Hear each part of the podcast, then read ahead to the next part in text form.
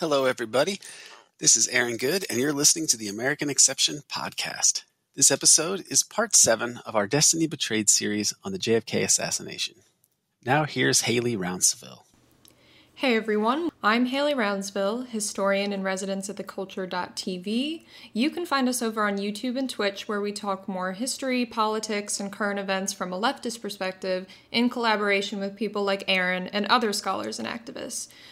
Our guest for the next two episodes of our Destiny Betrayed series is one of, if not the most respected scholars on the JFK assassination, and someone I personally hold in the highest regard. That's James DiEugenio. He's screenwriter and co creator of Oliver Stone's new film JFK Revisited Through the Looking Glass. Later next month, the four hour version of the documentary titled JFK Destiny Betrayed will be released on DVD, Blu ray, and Amazon Video. The series shares its name with DiEugenio's book Destiny Betrayed, JFK, Cuba, and the Garrison Case, which was first published in 1992, and a second edition was released by Skyhorse in 2013.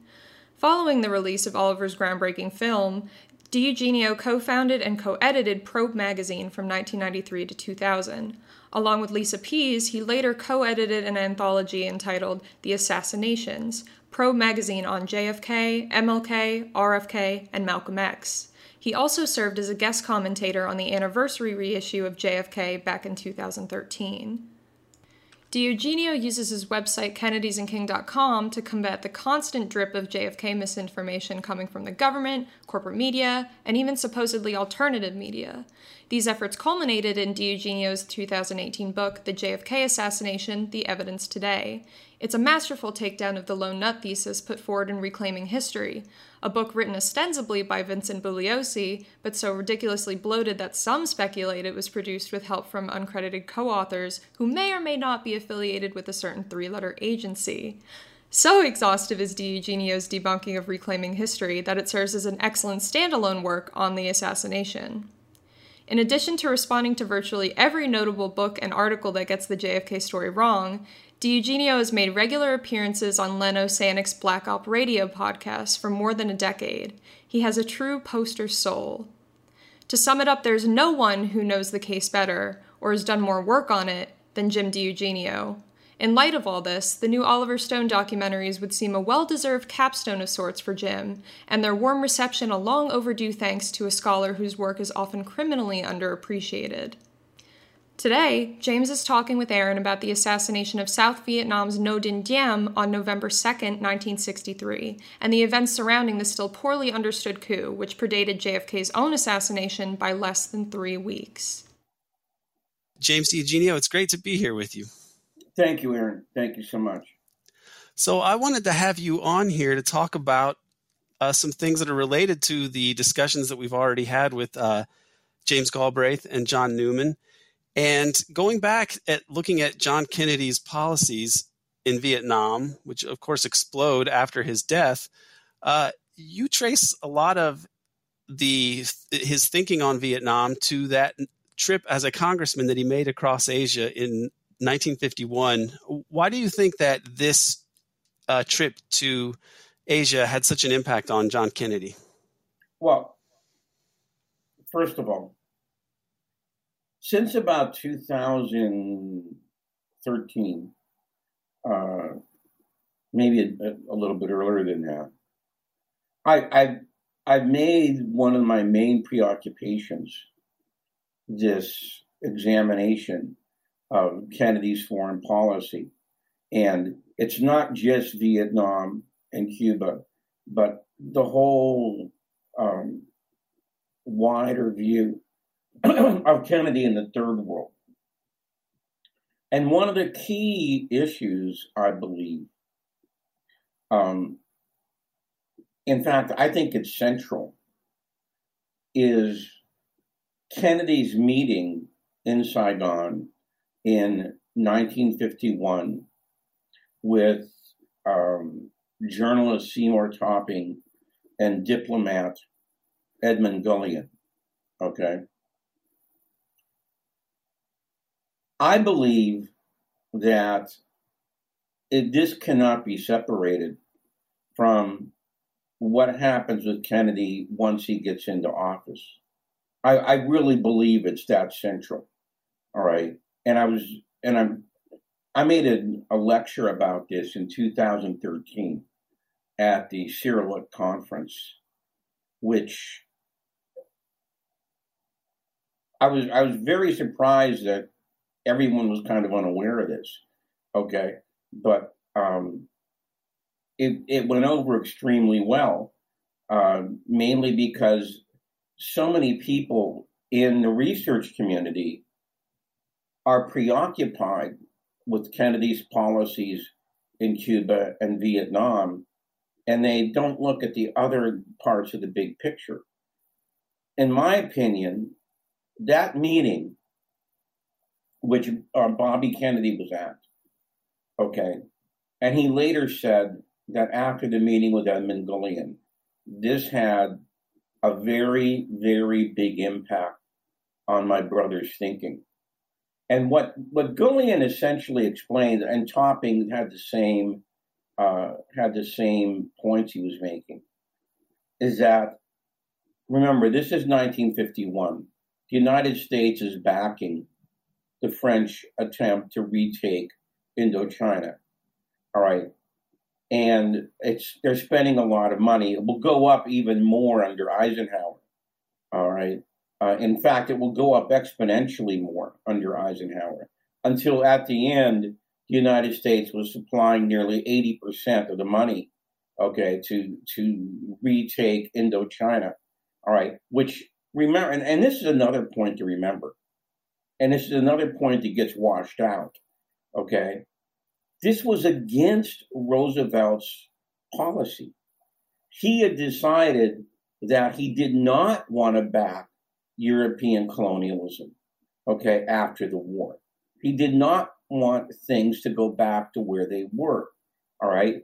Okay. And so Kennedy has this meeting and first of all, he noticed how successful the Viet Minh were because some of the restaurants had nets over the outside terraces to prevent grenades, you know, from, from bombing the inside of the restaurant. All right. And so, and so he understood that the info he was getting from the French military attaché uh, was not completely accurate. You know, he was essentially saying they were winning the war, etc. All right. So he meets with Edmund Gullion at this at this rooftop restaurant, and he asks him that question: Are is are the French going to win the war? And Gullion says France is not going to win the war. All right.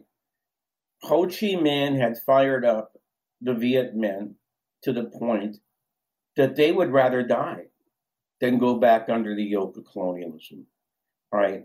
France could not win a war of attrition. Okay. For the simple matter that the home front would not support it. All right. Now, if you if you take a look at that message,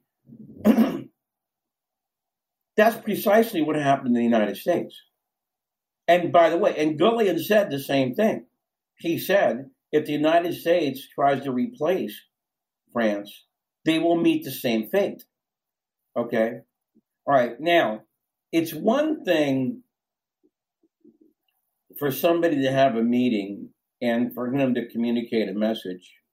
It's another thing for the recipient of that information to actually take it to heart and make it a part of his foreign policy views. Well, see, that's what happened with JFK. All right. And if you read the recent scholarship about JFK's foreign policy, and I'm talking here about Robert Rakove's book, Kennedy, Johnson, and the non aligned world, you will see that this had an impact on Kennedy's whole policy in the third world. All right. And it wasn't just Vietnam. All right.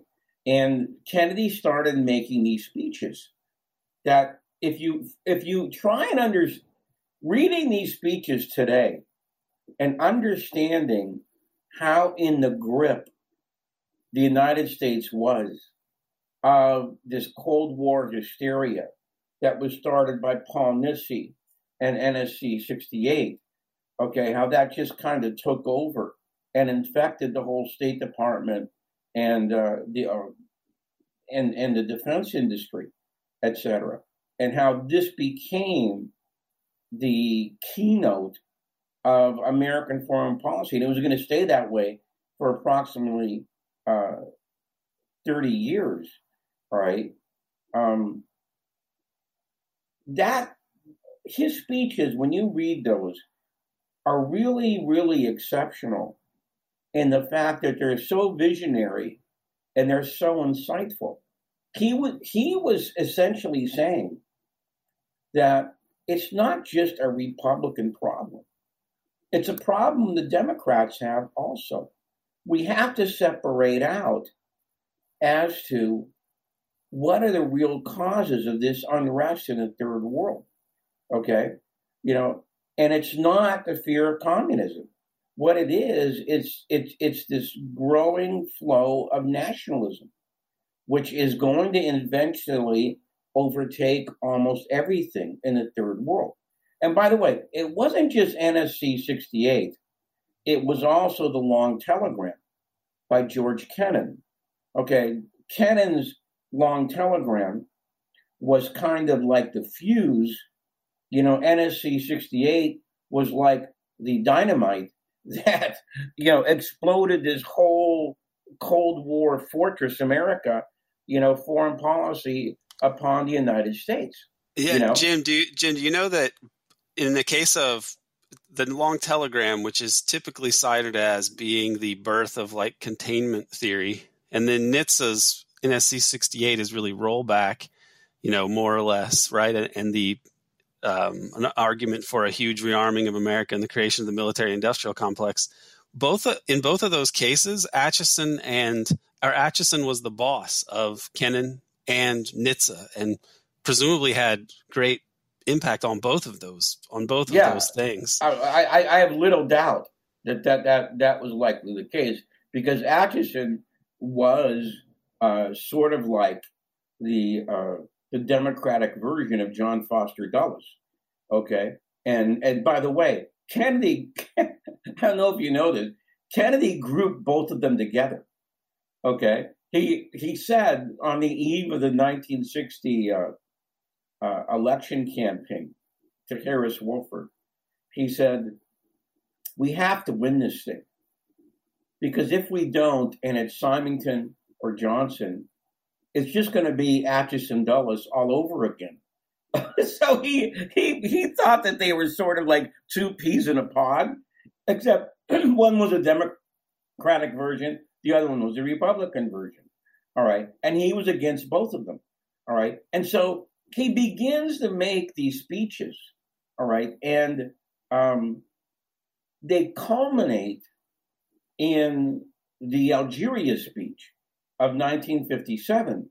You know, which it, it- and, and if you haven't read that speech, I really recommend your listeners read that speech because when you consider the fact that here we are in 1957 under the sway of Eisenhower, John Foster Dulles, and Allen Dulles, okay, and this whole attempt by Foster Dulles to ring the world with these anti-communist treaties all over, you know, all, all over the globe.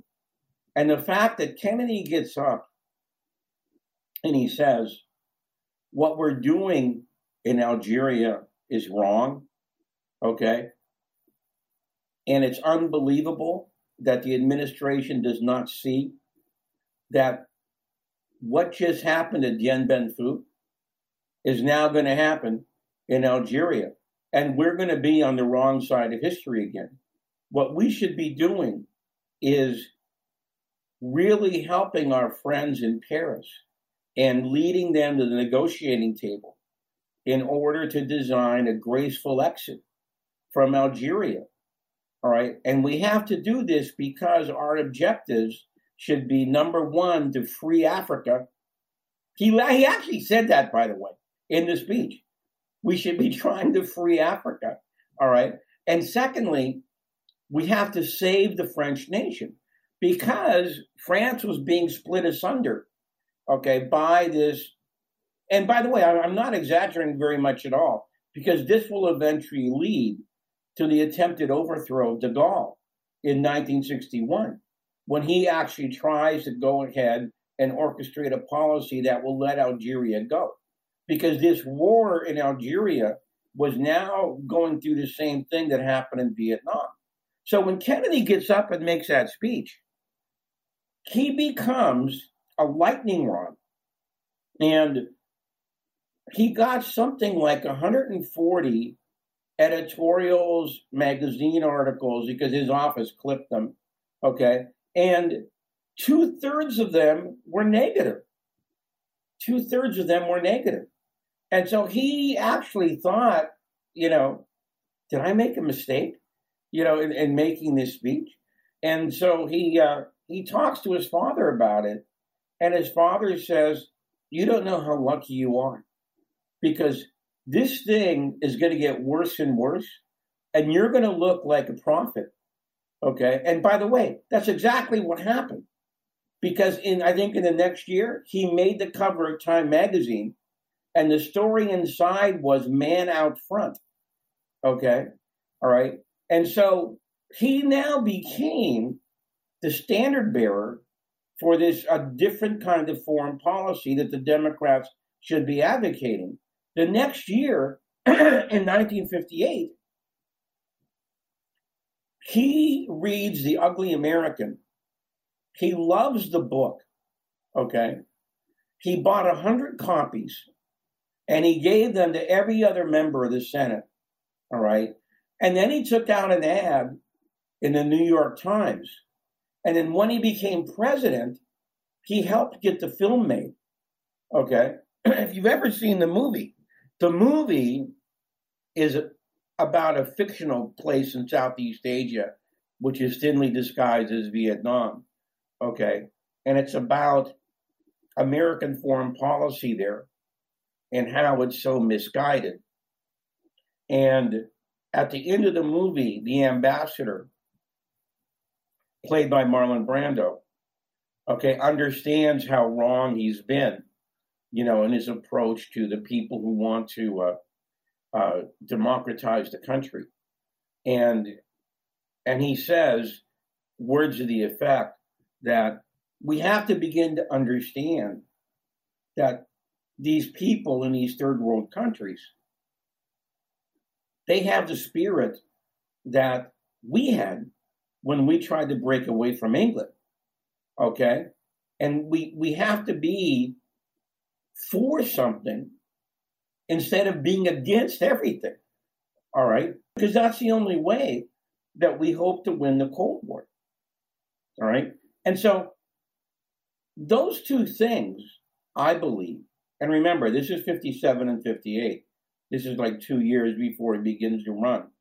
Those things, I believe, should be markers, okay, in Kennedy's whole view of foreign policy, but I believe very important to the whole Vietnam thing. Because once he gets into office,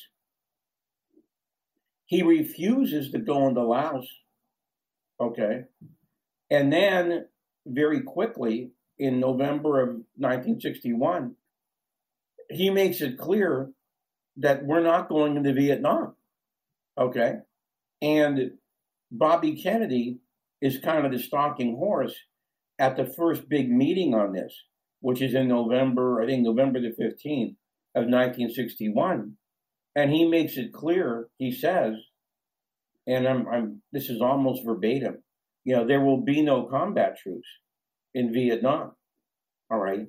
And so the, line is and and and I in in my opinion, you can't understand that decision unless you understand what came before it. Because as John Newman says, that everybody in the room, nearly everybody there, was for some version of direct American intervention at that meeting. Okay, everybody. And this includes McGeorge Bundy. This includes McNamara. Okay. Uh, this includes Dean Rusk. All right, almost everybody. Uh, uh, there, maybe George Ball was an exception. Okay, but almost everybody wanted to intervene at that time. Okay, he had been advised by Lansdale that, that that's what we should do. Rostow was a hawk. Okay. Lansdale know. Lansdale was the person that the the ugly American, the titular ugly right. American was was based on. Right, right. By the way, okay. Did, was Kennedy aware of that? I don't know. I don't, I don't know if he was. Uh, but the point is, Kennedy resisted all of this. All right. And in fact, in fact, and again, this is something I think most people overlook. But you probably had um, you since you had Jamie Galbraith on, he probably noted this. John Kenneth Galbraith was in Washington at that time. He had been the ambassador to India. He's in Washington at that time. He hears about this meeting. He uh, he gets the memo, the Rostow memo, which has a recommendation to send um, troops there under the guise of, of uh, agricultural workers. Okay. Well, when Kennedy saw that, he had a real problem with this. Okay. He, if you can believe it, he actually called the agriculture department. Okay. And, and he said, Do we need to send in the military to help these people? Okay, with these farming techniques. All right. And so what happened is that Galbraith came over to Rostow's office. Rostow doesn't want to give him the memo. So a call comes in and he steals the memo off of Rostow's desk, takes it back to his hotel, and he's he reads it and he can't believe it. And so he calls up Kennedy and he says, You're not really going to do this, are you? Okay. And, and Kennedy says, Write me up a memo to counter it. And so he does. And him and his brother go over the memo. They delay the showdown meeting. And if if you if you take a look at that meeting, it's pretty clear they're following uh, Galbraith's memo in the arguments they make to all the hawks in the room. Okay, you know, they're saying things like, you know, how, do you beat an enemy who has the support of the people there? You know, and how do you make this understandable? You know, to people in your own party. You know, because Korea you could make understandable because it was an invasion by the North of the South. Okay, but Vietnam was supposed to be one country. You know, and the Viet Minh are in South Vietnam. All right. Okay. And so he like really, really made it clear that he did not agree with the majority of his advisors. The vast majority, by the way. So he sends Galbraith on this mission to Saigon, and he this ends up writing three reports. And then they're all negative, of course, you know. And Galbraith had a certain rapport with Kennedy that went back to his being a tutor at Harvard.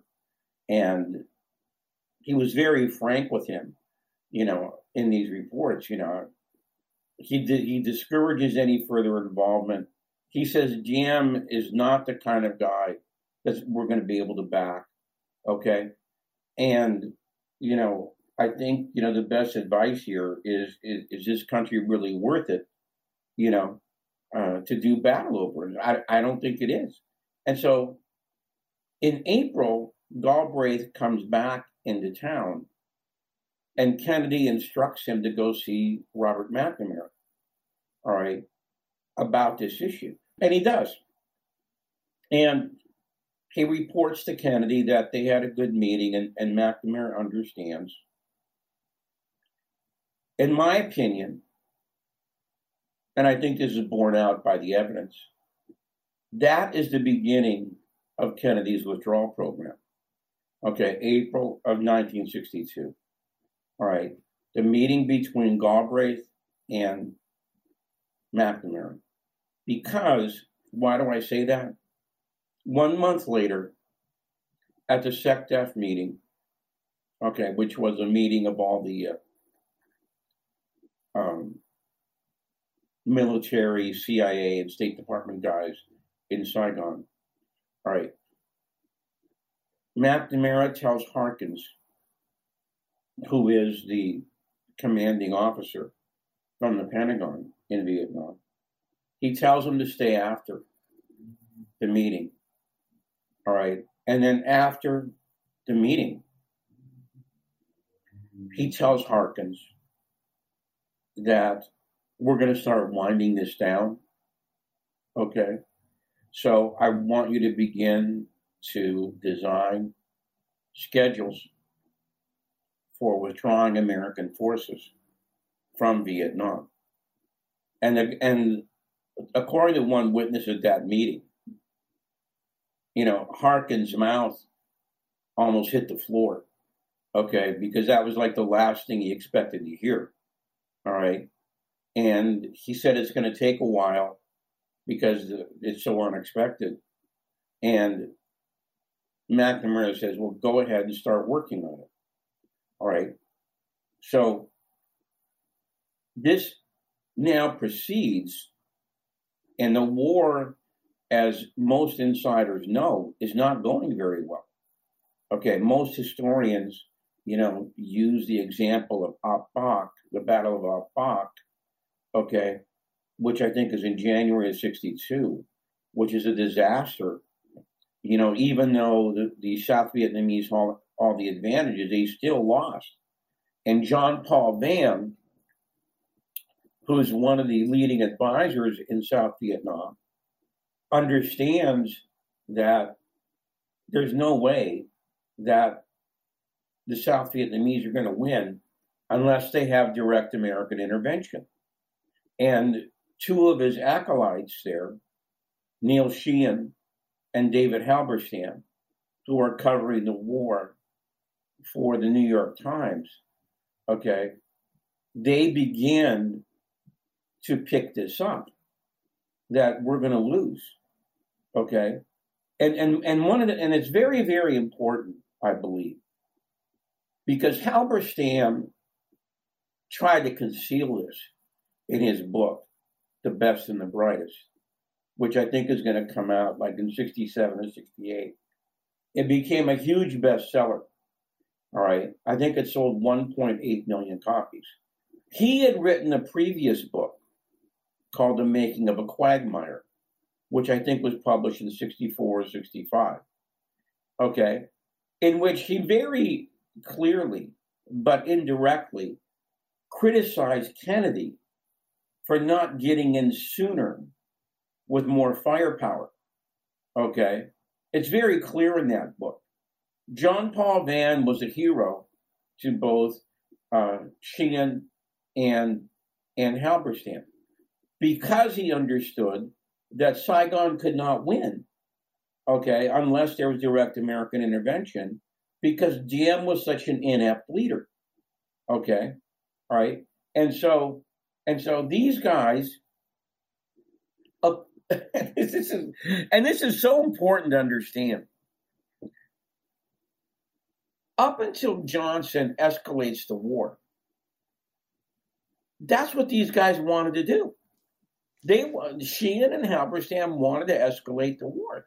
Then yeah, they that, saw that that point is very important. That how well in terms of assessing Halberstam because he is sort of remembered by generic left liberals as the guy who pointed out how the liberalism of Kennedy and Johnson were the same, and that, that these very smart Ivy League people got us into Vietnam, and if and we shouldn't, you know, that their judgment is somehow suspect, and here's the disaster. But he's a guy who is just who is even more belligerent than they are than, than Kennedy was. So this it, it, really is important to note that, and it's kind of been forgotten by a lot of people, I guess, because you're the one of the only people I've heard talk about this. Well, see, the thing is, Kennedy and McNamara understood what John Paul Vann wanted to do, and they were against it. And in fact, Kennedy asked the New York Times to rotate Halberstam out of Saigon. Okay, because he because he understood that Halberstam was going against okay what what he was designing to do. So now, so the thing about Halberstam, his the best and the brightest is a very bad book uh, when, when you read it today. Okay, he was lucky it came out when it did. All right, when during the midst of this massive escalation that Johnson had done in the wake of Kennedy's death, and to him, he kind of began this whole myth that, well, it wasn't really him, it was actually Johnson himself, which we'll get to, that somehow Johnson was only continuing what Kennedy had begun, when in fact, it's very clear now that Johnson was consciously breaking with Kennedy. And in the film JFK Revisited, we have this audio tape of McNamara and Johnson on the phone. And Johnson quite literally says, you know, I had to sit there at those meetings, you know, while you and the president talked about withdrawing, which I disagreed with, but I wasn't in charge. All right. I mean, how the hell do you get out of a war that you're losing? Okay and and that's pretty much what he said in this in this tape. And see, and what happens is what very important to understand is that Johnson is the guy who changes McNamara around because McNamara understood that the United States was losing. Okay, all right, and he's had deliberately picked the reports that were deceitful okay, by saying we were winning as a way of getting America out of the war. Well, see, we're winning, so we can now let these guys go, all right, while understanding that the real reports coming out of a different unit stated the opposite. Because once Johnson switches policies, McNamara knows where those are, and he begins to use those as a way of escalating, as an excuse for escalating the war. And so, and so, Halberstam, and by the way, to give you one illustration of how bad Halberstam's book is, all right, in 1962, he actually says that McNamara came to Kennedy because he wanted to try and try and help conduct the war. We know now today, of course, that's utterly and completely false. Okay, to the point that it's pretty much the contrary of what really happened. Is that Kennedy sent Galbraith to McNamara to begin to exit the war. All right, that's what really happened. And you won't find that in the 670 pages of, of Halberstam's book. All right. Now, same thing with Sheehan in his book, A Bright Shining Light, which is really a biography of John Paul Vann. Okay. He actually tries to imply that it was Kennedy who got us into the war. All right. You know, which of course, what these guys were trying to do, and I think it's very transparent today, they're trying to conceal that they got what they wanted, which was an escalation of the war. And it turned out to be an utter disaster. Or it didn't work. All right. And so they try and blame this on Kennedy. Okay. Because Kennedy was opposed to this. All right. And, but look, here's the problem it's very simple. On the day that Kennedy was assassinated, there was not one combat troop in Vietnam. Okay, not one. By the end of 1965, there's 175,000 combat troops in Vietnam. That's how fast it was reversed. That's how fast Johnson reversed it.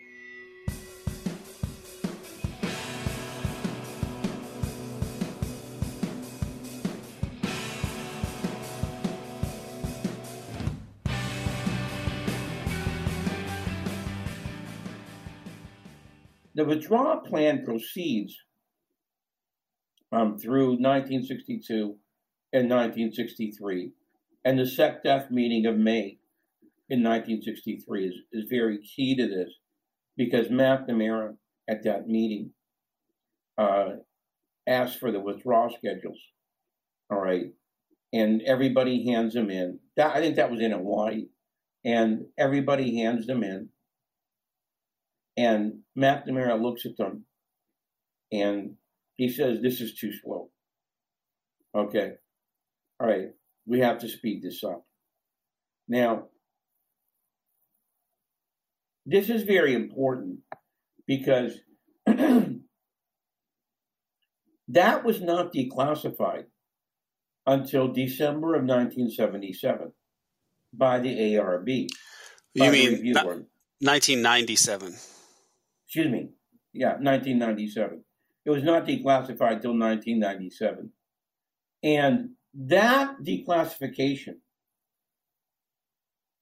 actually made, made headlines. Tim Weiner in the New York Times actually said the headline on his story was Kennedy had planned for early exit in Vietnam. Okay? He wrote the story and yeah. it described these new documents. Yeah, he, he also he also wrote that history of the CIA, and he wrote and he wrote you know that recent terrible piece in Rolling Stone. And his history of the CIA is actually useful in terms of like citing certain things that happen at certain points and certain disclosures. But he seems to function as some sort of uh, guy who limits the damage of these disclosures as a journalist and both as a, as a historian too. So it's revealing that he would write this that it gets to the point that even even this must be acknowledged in the in the press that this is a an important piece of the puzzle. Right, and it wasn't just in the New York Times; it was also in the Philadelphia Inquirer. They acknowledge it also. All right. Now, of course, nobody mentioned that Oliver Stone had put this in his movie back in 1991, and everybody was throwing brickbats at him, okay, for putting it in there. All right. Didn't nobody ever said that. All right. So that comes out in late 1997, and that I believe was a real milestone in the revelation of the withdrawal plan. Okay. Now, Kennedy sends McNamara and Taylor to Saigon in the late summer, early fall of 1963 with instructions that we can now begin to withdraw from Vietnam. The mission is over. Okay. And it's very clear there's no, nobody knows. See, uh, Howard Jones says the report was written before they left in his book, okay, which is a pretty good book. He says it was written before. Fletcher Prouty said it was written during the mission. Okay. But either way, it's pretty clear that the real report was being written in Washington. Okay. All right. And and some people say it was under the supervision of Robert Kennedy. All right. But then when they get back, there's a couple of people like Sullivan and Taylor who want to take out the withdrawal section. And Kennedy says, no, okay, we're leaving the withdrawal section in the report. Okay. And then he steamrollered the opposition at the meeting, okay, you know, uh, to issue NSAM 263. And then he tells McNamara to go out and tell the press. And he opens a window as McNamara is walking out, and he says, "Tell him that means the helicopters also." All right, okay, and so that was, I believe, that's in uh, October of 1963, and that was the last significant move on the withdrawal program. Now, let me let me elucidate an important point. Kennedy understood that he was going to have to run for reelection the next year. And so although the report said that everybody will be out by 1965, he did not want to include that as part of the, uh, the NSAM because he was very worried that Saigon would fall during the campaign. Okay. And he understood that his enemies, see, it, the more you study Kennedy, you understand how insightful he was about the other side. Okay. And how this really became a kind of uh, minor preoccupation with him. Okay. Whose enemies on the right were. All right. And so he decided that we'll only issue the NSAM for the first thousand, okay, and then I'll be able to adjust the withdrawal according to the circumstances in Saigon, okay, but it will still will be out of there in 65, and it's very easy to see why because he was designing his withdrawal program around the election, okay. It's very simple to understand this all right, if you want to understand it. All right. Now, what complicates this is the overthrow of Diem in the early days of November of 1963. This is a very complex, interesting story about Kennedy not being able to control the splits in his own administration over the war. Okay. Kennedy has one policy. There's certain other people uh, in the State Department who believe that the problem isn't really Vietnam. The problem is really Diem and his brother Nhu. Okay. And most notably, these are Averell Harriman um, Roger Hilsman, Roger Hilsman, and Forrestal. Okay. And, and and Lodge, who's the ambassador, oh, right? well, yeah, I'm I'm, I'm going to get to that in a minute. All right, and what happens is, and in my opinion, the two best books on this are Jim Douglas's JFK and the Unspeakable. He has a very nice chapter in there about this and John Newman's book, which has been reissued in 2017, JFK in Vietnam. They had an ally in Henry Cabot Lodge, okay? And Kennedy had decided to change ambassadors, okay? And I think this is August, uh, August of 1963, all right? And he wanted to, and by the way, this is another thing Halberstam screws up. Okay. He wanted to appoint Gullion as his ambassador to Saigon. All right. Uh, and, and transfer him from the Congo uh, to Indochina. Dean Rusk overruled that. Okay.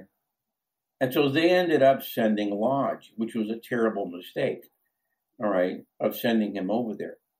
Because Lodge was obviously, as Jim Douglas explains, uh, he was obviously in the camp that said, you know, Diem has to either go along with the plan or we have to get rid of Diem.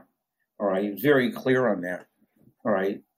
And so what happens is this they these guys and i'm going to use a little bit of dramatic license here because it's not proven that lodge was actually a part of this plan but i believe from the circumstantial evidence and and by the way you know people misunderstand circumstantial evidence it's allowed in a courtroom you're allowed to put circumstantial evidence in court Okay. And then the jury has to decide is your view of that circumstantial evidence the only way something could have happened? And if it's the only way something could have happened, the jury's allowed to accept it. All right. Those are the rules of evidence. All right. What I believe occurred was that these guys planned on a weekend, all right, to send a cable to the ambassador in Saigon, knowing it would be Lodge, all right, and they lied to Kennedy about the cable, all right, and then Lodge deceived Kennedy about how it was going to proceed. This this one I think is August the twenty fourth. All right, and Kennedy is in Boston. All right, and most of the major players are out of town, and so what they put together, it was very clever what they did. They went to each one of these guys individually, and they said words to the effect, "Well, we've got blank on board." Okay, so we need you your your name on it. And then when they get to Kennedy, Kennedy specifically asks, is McCone signed on to this? Okay. Because he knew McCone would not was was resistant to it. And they lied to him and they said he was signed on to it. Okay. Well, he wasn't. All right. And so Kennedy gives his approval to it under these false circumstances. And so then what happens is the cable gets sent, but the instructions were that Lodge had to go to Diem first and explain the reforms that they wanted. And I should do a little digression here. The problem was that the Buddhist demonstrations had gotten completely out of control. Okay. And Diem and his brother were handling them terribly. Okay. All right. And it, there, there was literally almost no way out of this. Some people talk about these negotiations between Hanoi and Saigon. I've, I've read the book about this. Those negotiations were essentially at a dead end because Hanoi demanded that all the Americans leave immediately, you know, before they begin to talk. All right. And of course, once the Americans left, of course, the North Vietnamese army would just sweep over South Vietnam, which is what happened later. Okay. You know, so they're, they're, they had mishandled these Buddhist uprisings so badly. And, and make no mistake, the Buddhists were 70% of the population. Okay of South Vietnam. All right. Nixon later tried to lie about this, but it, th- those were the intelligence estimates. Okay. And you had, and most people think that it's only, I think his name was Quang Tri, was the guy who called the press there and then uh, set himself afire. There were, that's not true. There were like eight of those. Okay. And I think one of them was a nun uh, who had done that, you know and and and so uh, Kennedy was horrified at what was happening, you know, and and so what happens is that breaking the instructions that were in the cable, Lodge did not consult with him. He went to the opposition, okay, and directly. So this, of course, was a pretty clear message that the United States wanted Diem overthrown. All right. And so when Kennedy gets back from Boston into Washington, he understands what happened and he's outraged. Okay. And he, he literally says words to the effect, you know, this shit has got to stop. Okay. You know, and Forrestal volunteered to resign. And Kennedy says, you're not worth firing. Okay. You owe me something now. Okay. And so, and so Kennedy cancels the cable. All right. He calls up Lodge and he cancels the cable. But the, the thing is, once something like that is set in motion, okay, you, you can't just cancel it. Okay. You, you know, it, it, it begins to collect a momentum of its own. And Kennedy understood this. Okay. And Kennedy understood that this is what had happened. The next step is that the CIA uh, cancels the import export bank. Okay, this happened a few days later. All right, and like it, they, they they canceled the credit or the loan that was to be given. right. Yeah. And Kennedy says, "Who the hell told you to do that?" And he goes, "The CIA guys, sir. It's not a matter who told us. Under these circumstances, that's in the statute." Okay, and he goes, "You know what you've done now, don't you?"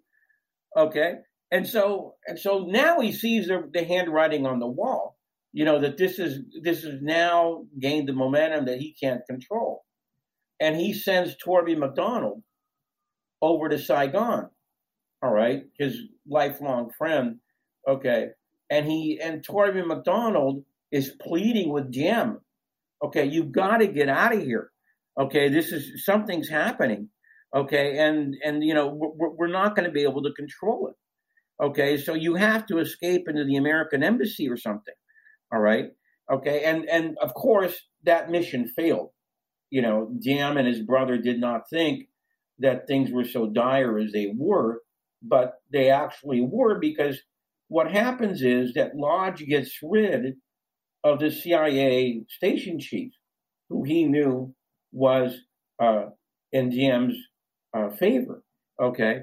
And so what happens then is that Conein essentially becomes the station chief uh, in in Saigon. All right, and slowly and inexorably, what happens is that they wait for the right time to strike, which is late October, uh, early November. All right, and the and by the way, uh, uh, Thieu, who's later going to take over, he's going to be Nixon's guy, was actually a part of the rebellion. All right. And what happens here is that Diem plays right into Lodge's hands. Okay. Diem thinks that Lodge is on his side, but he's actually not. Okay.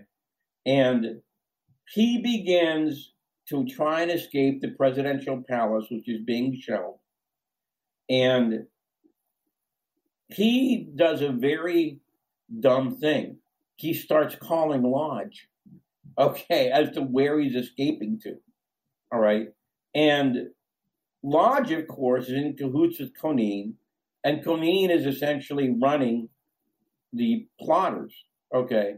So little did he know, he was playing right into the hands of Lodge and Conein. And then when Conein was uh, questioned about this by the church committee years later, they asked him, they said, why didn't you just order a plane to get him and his brother out? Okay. And Conein had the stupidest excuse I've ever heard of. He said, well, there really wasn't a plane in Saigon. Now, I'm sure you're aware of this. The United States had a whole fleet of planes in Thailand. Okay. All they had to do was ask permission to get a plane from Thailand to fly over to Saigon, and they could have got them out of there. Okay, but they didn't. All right. And so Conein also testified that they were getting conflicting messages from Washington. Okay. You know, the State Department said to keep on going. Okay, the uh, the White House said no, no. Okay, please slow everything down. Okay, and I think those were coming from Robert Kennedy. All right, and so of course what happens is that Lodge and Conein give away where they, I think they were in some church they were hiding, and they came out defenseless and thinking that they were being spirited to the airport when in fact uh, they were going to be killed. Kennedy was shocked that this had happened, and it's described in a meeting with him and Max Taylor.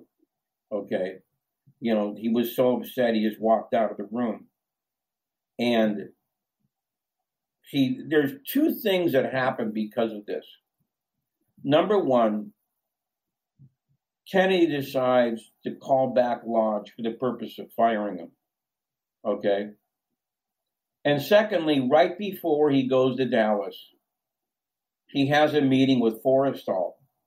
Okay. I think Forrestal was the last guy to see him uh, before he left for Dallas.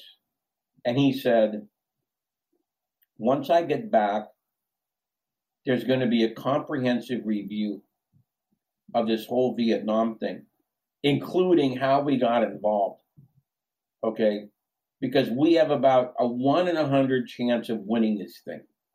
All right. And that's the last thing he said about Vietnam before he went to Dallas. Now, of course, what happens is that number one, Lodge is not fired when he comes back. Okay? When he comes back after Kennedy's assassinated, there's a meeting which Lodge is a part of, and which almost everybody was at that meeting. I believe this was on the 24th. Okay. Almost everybody who's at that meeting says that we all understood that Johnson was going to have a much more militant attitude towards Vietnam than what Kennedy did. And the other thing, of course, is that there is no comprehensive review of, of, of how America got into Vietnam. All right. And so, right then and there, 48 hours, okay, you can see right then and there there's going to be a sea change, okay, in, in, in what's going to happen. Now, John Newman developed a uh, the, the, the reason I had John Newman and Jamie Galbraith as our two talking heads on JFK Revisited about Vietnam was because, of course, Jamie Galbraith is the son of John Kenneth Galbraith. And John Kenneth Galbraith was one of the very, very few people who was on Kennedy's side here. Okay that you know this is useless to try and and save this country. Okay, it's it's the same thing is going to happen. That's what happened in France. All right, and John had a relationship with with McNamara. All right, and um, John had permission to listen to McNamara's debriefs because they had developed this relationship. All right, and so John went out to Pentagon and and uh, they didn't want to let him listen to him, but he called up McNamara and McNamara ordered them because what, what had happened is in late 1967, McNamara was more or less falling apart. Okay, if you read Tom Wells' book, The War Within, okay, McNamara would come in some days and he'd just sit there at his desk, you know, and, and, and he'd start crying. Okay. Then he'd go over to the curtains and he buried himself in the curtains. Okay. His secretary talked about this later, you know, because he understood that this is going nowhere. Okay. This whole Vietnam effort. And so two things happen as a result of this. See, McNamara understood what had happened, and he understood he had gone along with it, okay, when he shouldn't have. And so when he does his debriefs, and by the way, till the end of his life, he didn't understand whether he had been fired or whether he had resigned.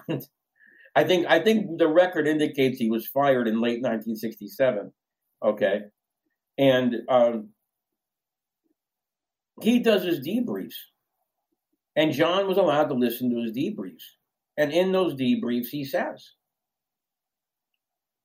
Kennedy and myself had decided that we could help the Vietnamese.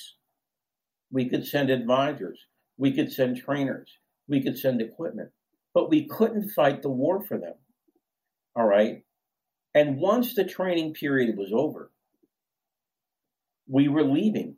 And it didn't matter if we were winning or if we were losing. Okay. We we were simply going to get out. All right. And see, that decision is completely consistent with what Kennedy learned from Gullion and Topping. Okay, we were not going to do what the French did. All right. Okay, now the other thing that happens, and this is where I have a real beef with Steven Spielberg and Tom Hanks, okay, in that crappy movie, The Post, all right, is that McNamara decided secretly that he was going to write the true history of the Vietnam War. Okay, what had really happened. It, do you right. do you think do you think that that is perhaps him having some recollection uh, about what Kennedy had said to Forrestal, or that it had come up in a conversation with Kennedy, and that that's what Kennedy was referring to, like something that where McNamara knew that that's, Kennedy that's wanted to do gonna, that. That's what I was going to say next.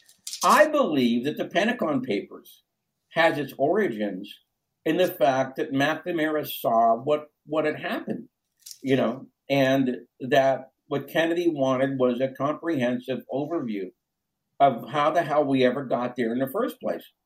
All right, you know, and and then by the way, you want to hear something almost funny? The night everybody remembers that infamous image of the American helicopter on the roof of the American embassy.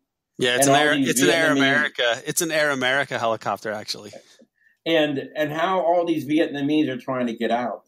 That night, Henry Kissinger called an old academic friend of his and said, "Now remember, remember, this is 1975, okay?" And Kissinger says to him, "We should have never been there." Now, Kennedy came to that conclusion over a decade earlier.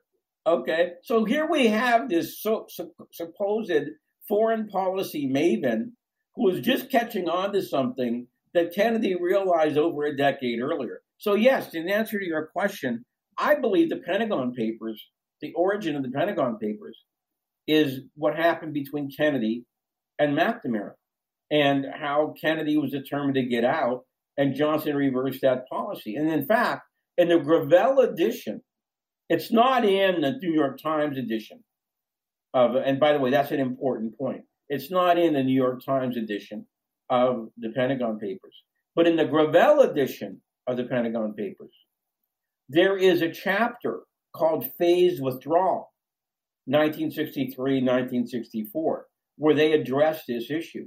And by the way, let, let, let me add one more thing. There are now three editions of the Pentagon Papers. Okay. There's the New York Times edition. All right.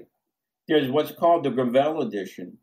Okay. That the reason it's called that is because these were given to Mike Gravel, the senator from Alaska, who was reading them on the floor of the Senate. Okay. Uh, and that's how they got entered into the official record. Ellsberg was looking for somebody to do that. Several people turned him down, including George McGovern, including Pete McCloskey. All right, and he finally got Gravel to do it. That's the second edition. Okay. Now, more recently, there's been a complete edition of the Pentagon Papers, which is even longer than the Gravel edition. Okay. And the Pentagon Papers are so important.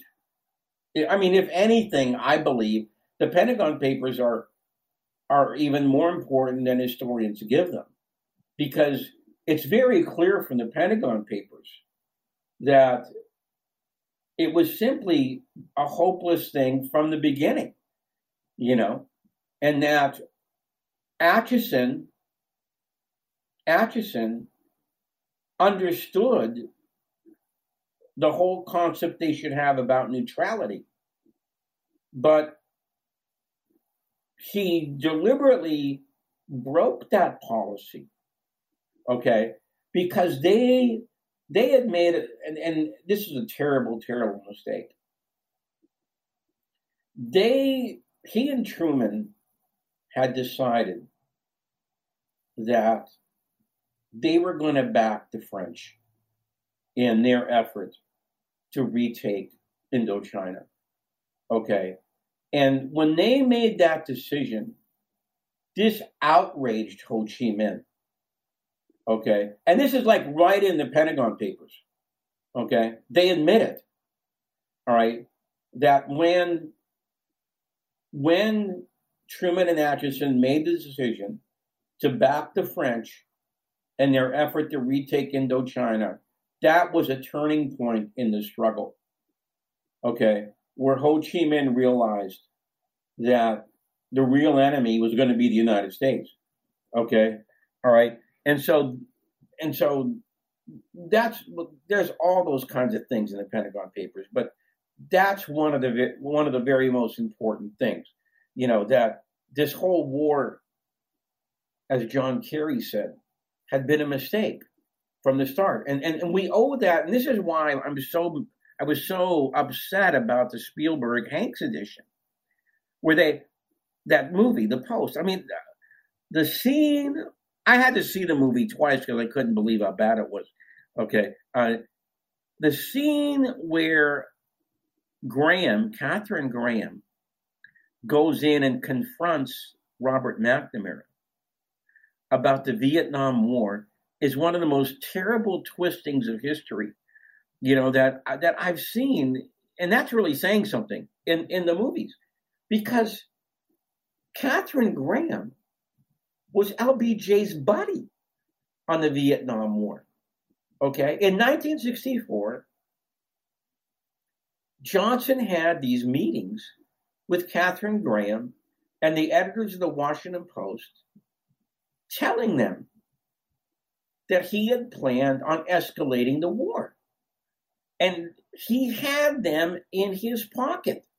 And in fact, in fact, he once said that Katharine Graham is worth two divisions to me in South Vietnam. She was backing the war. So was Ben Bradlee. Okay? You know? And and the idea that somehow she was some kind of a dove on the Vietnam War and McNamara was the bad guy by putting together these Pentagon papers. I mean, really, that, that, that was enough to make me throw up, okay, w- w- watching that scene. Trying to make Katharine Graham some kind of a hero on Vietnam is, is, is, the utter, is utter idiocy okay? You know and and so that this is why i believe that mcnamara set out to work secretly and and, and really the the whole giveaway to the pentagon papers is that johnson didn't know about them because mcnamara deliberately kept it a secret from johnson. That tells you something okay? You know? And and so that's this is my take on on Kennedy versus Johnson in in Vietnam, and it goes all the way back to 1951, and it goes all the way forward to the beginning of the writing of the Pentagon Papers. Okay, all right, and so in in, in my opinion, there's simply no question about this now, and and there's the real tragedy of this is that people like Sheehan, people like Halberstam, people like Johnson, who kept on saying, let us continue, you know, when he knew damn well that he wasn't continuing Kennedy's policy in Vietnam. And he actually, he actually even tried to get McNamara to take back what he had said about withdrawing. That's in another conversation. Okay. All right. And then, and then he heard about. See, what happened was that one by one, all the Kennedy guys left. Okay. They all left. Salinger, George Ball, uh, McGeorge Bundy. Okay. One by one, they all leave. All right. Schlesinger, Schlesinger also. Right. Okay. And Schlesinger even wanted to get somebody to run against Johnson in 1964. Okay. And so uh, what happens is that they understand what Johnson's doing. They understand what Johnson's doing. And there was some kind of a gathering at Rowland Evans' home one night. And they say, words of the effect, that Johnson is trying to place the Vietnam War on Kennedy's grave. Okay, and Johnson hears about this. All right, so not only does he know, but they know what's happening. They know what's happening. All right, and and so be, between Johnson, Halberstam, and Sheehan, very powerful people at the New York Times. Okay, we get this distorted image. And and by the way, let, let me let me add one last thing here. To show you how dishonest Halberstam was, when JFK came out in 91 and was creating this huge controversy, part of it being over its depiction of the Vietnam War. Halberstam got on TV and said words of the effect there was no military type of conspiracy to change policy in Vietnam.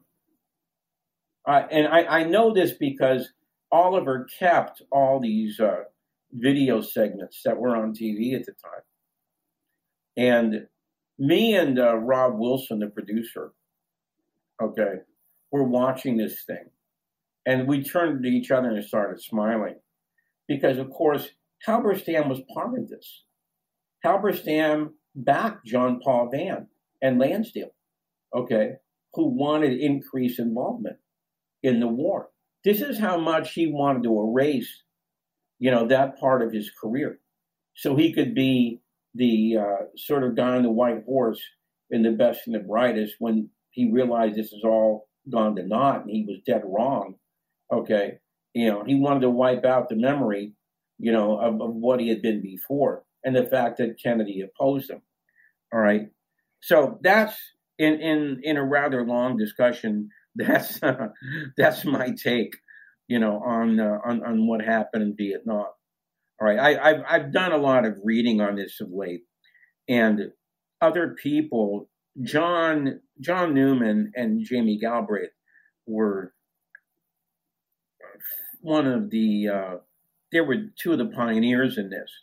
Okay, and Jamie Galbraith because of his father backed John's work, but there's been other people who have come around, and and these guys are good historians. Okay, and and they've said the same thing. And to be specific, it's uh, I've named Howard Jones from the University of Alabama, uh, Gordon Goldstein's book, which Lessons in Disaster, which uh, he was working with Bundy on that book. Uh, Bundy passed on, and he went ahead and completed the book. And uh, by the way, he was going to be in the film. JFK, I wanted him in the film because of his relationship with Bundy. Okay, he backed out at the last minute.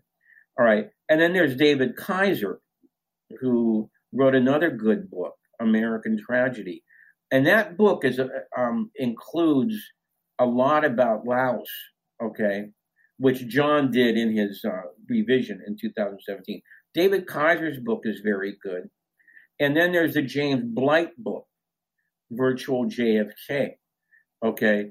Uh, and that book is sort of like an oral history where several people got together down in Georgia and began to actually debate this issue. And if you can believe it, at the end of the day, uh, the people backing the Kennedy withdrawal plan actually won that debate. Okay, but that's a very good book because that has a document and annex in it. All right. So the so John and and Jamie were out there, okay, and also Fletcher Prouty, but the judgment of history has now become much more than just that. Okay, and the judgment of history, of course, I believe, it says that Oliver Stone was correct. And he was correct to trust those two guys as being his main advisors on the whole Vietnam issue. All right. Uh, in fact, you know, I I would say that everything in the film, the feature film, has turned out to be correct. So here's my question: Has anybody apologized to Oliver Stone? Okay, about the hazing he took, you know, when that film came out over this issue? Not that I know of. Okay, nobody that I know of has just said, well, it turned out that Oliver Stone was right. I haven't seen I haven't seen that anywhere. Certainly not Tim Weiner, even though he wrote the story in 1997 about Kennedy's withdrawal plan. All right. All right. And so I believe now today that this issue has been settled. It was actually settled before, you know, but people in the MSM and also people on the left like Alexander Cockburn and that other, uh, I don't want to tell say what I really think of him, Noam Chomsky, okay, you know, somehow resisted this, okay, that somehow uh, uh, John Newman and Fletcher Prouty and Oliver Stone were all up a tree when that was not the case at all. And let me let me add that I, I believe also that Max Taylor admitted that Kennedy uh, later uh, said uh, attested to the fact that Kennedy was trying to pull out. I I'm pretty sure that I remember that as well. No, yeah, Max Taylor said that. So if Max you think of, if, you, if you think about that, the three people at the top of the military and, and the defense, you know, the McGeorge Bundy is national security advisor. Taylor is the head of the JCS. McNamara is the head of the Pentagon, and they're all saying that Kennedy was pulling out. Like these are not dovish people. They're all kind of they're all testifying against interest. Yeah, I don't I don't understand with once the documentary record also fleshes this out, which they withheld for decades from the public, it really seems like it should be settled. Even Francis Bator, who was LB one of LBJ's officials, admitted in kind of a debate with Galbraith, a back and forth, he said, yes, the policy was that there was a Vietnam withdrawal. Now, he goes on to say that Kennedy would have, he thinks Kennedy wouldn't have accepted defeat there, but that would have entailed a reversal of the actual policy. Even that is saying, yes, Kennedy was withdrawing from Vietnam. I don't really see how the other side has much of an argument at this point.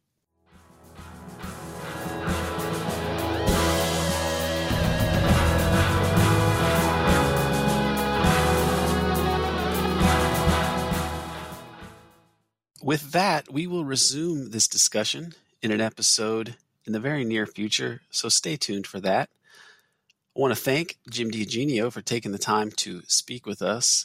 He was originally going to do a postscript segment, and we just started talking and ended up being much longer. And so I thought that that was very fortunate.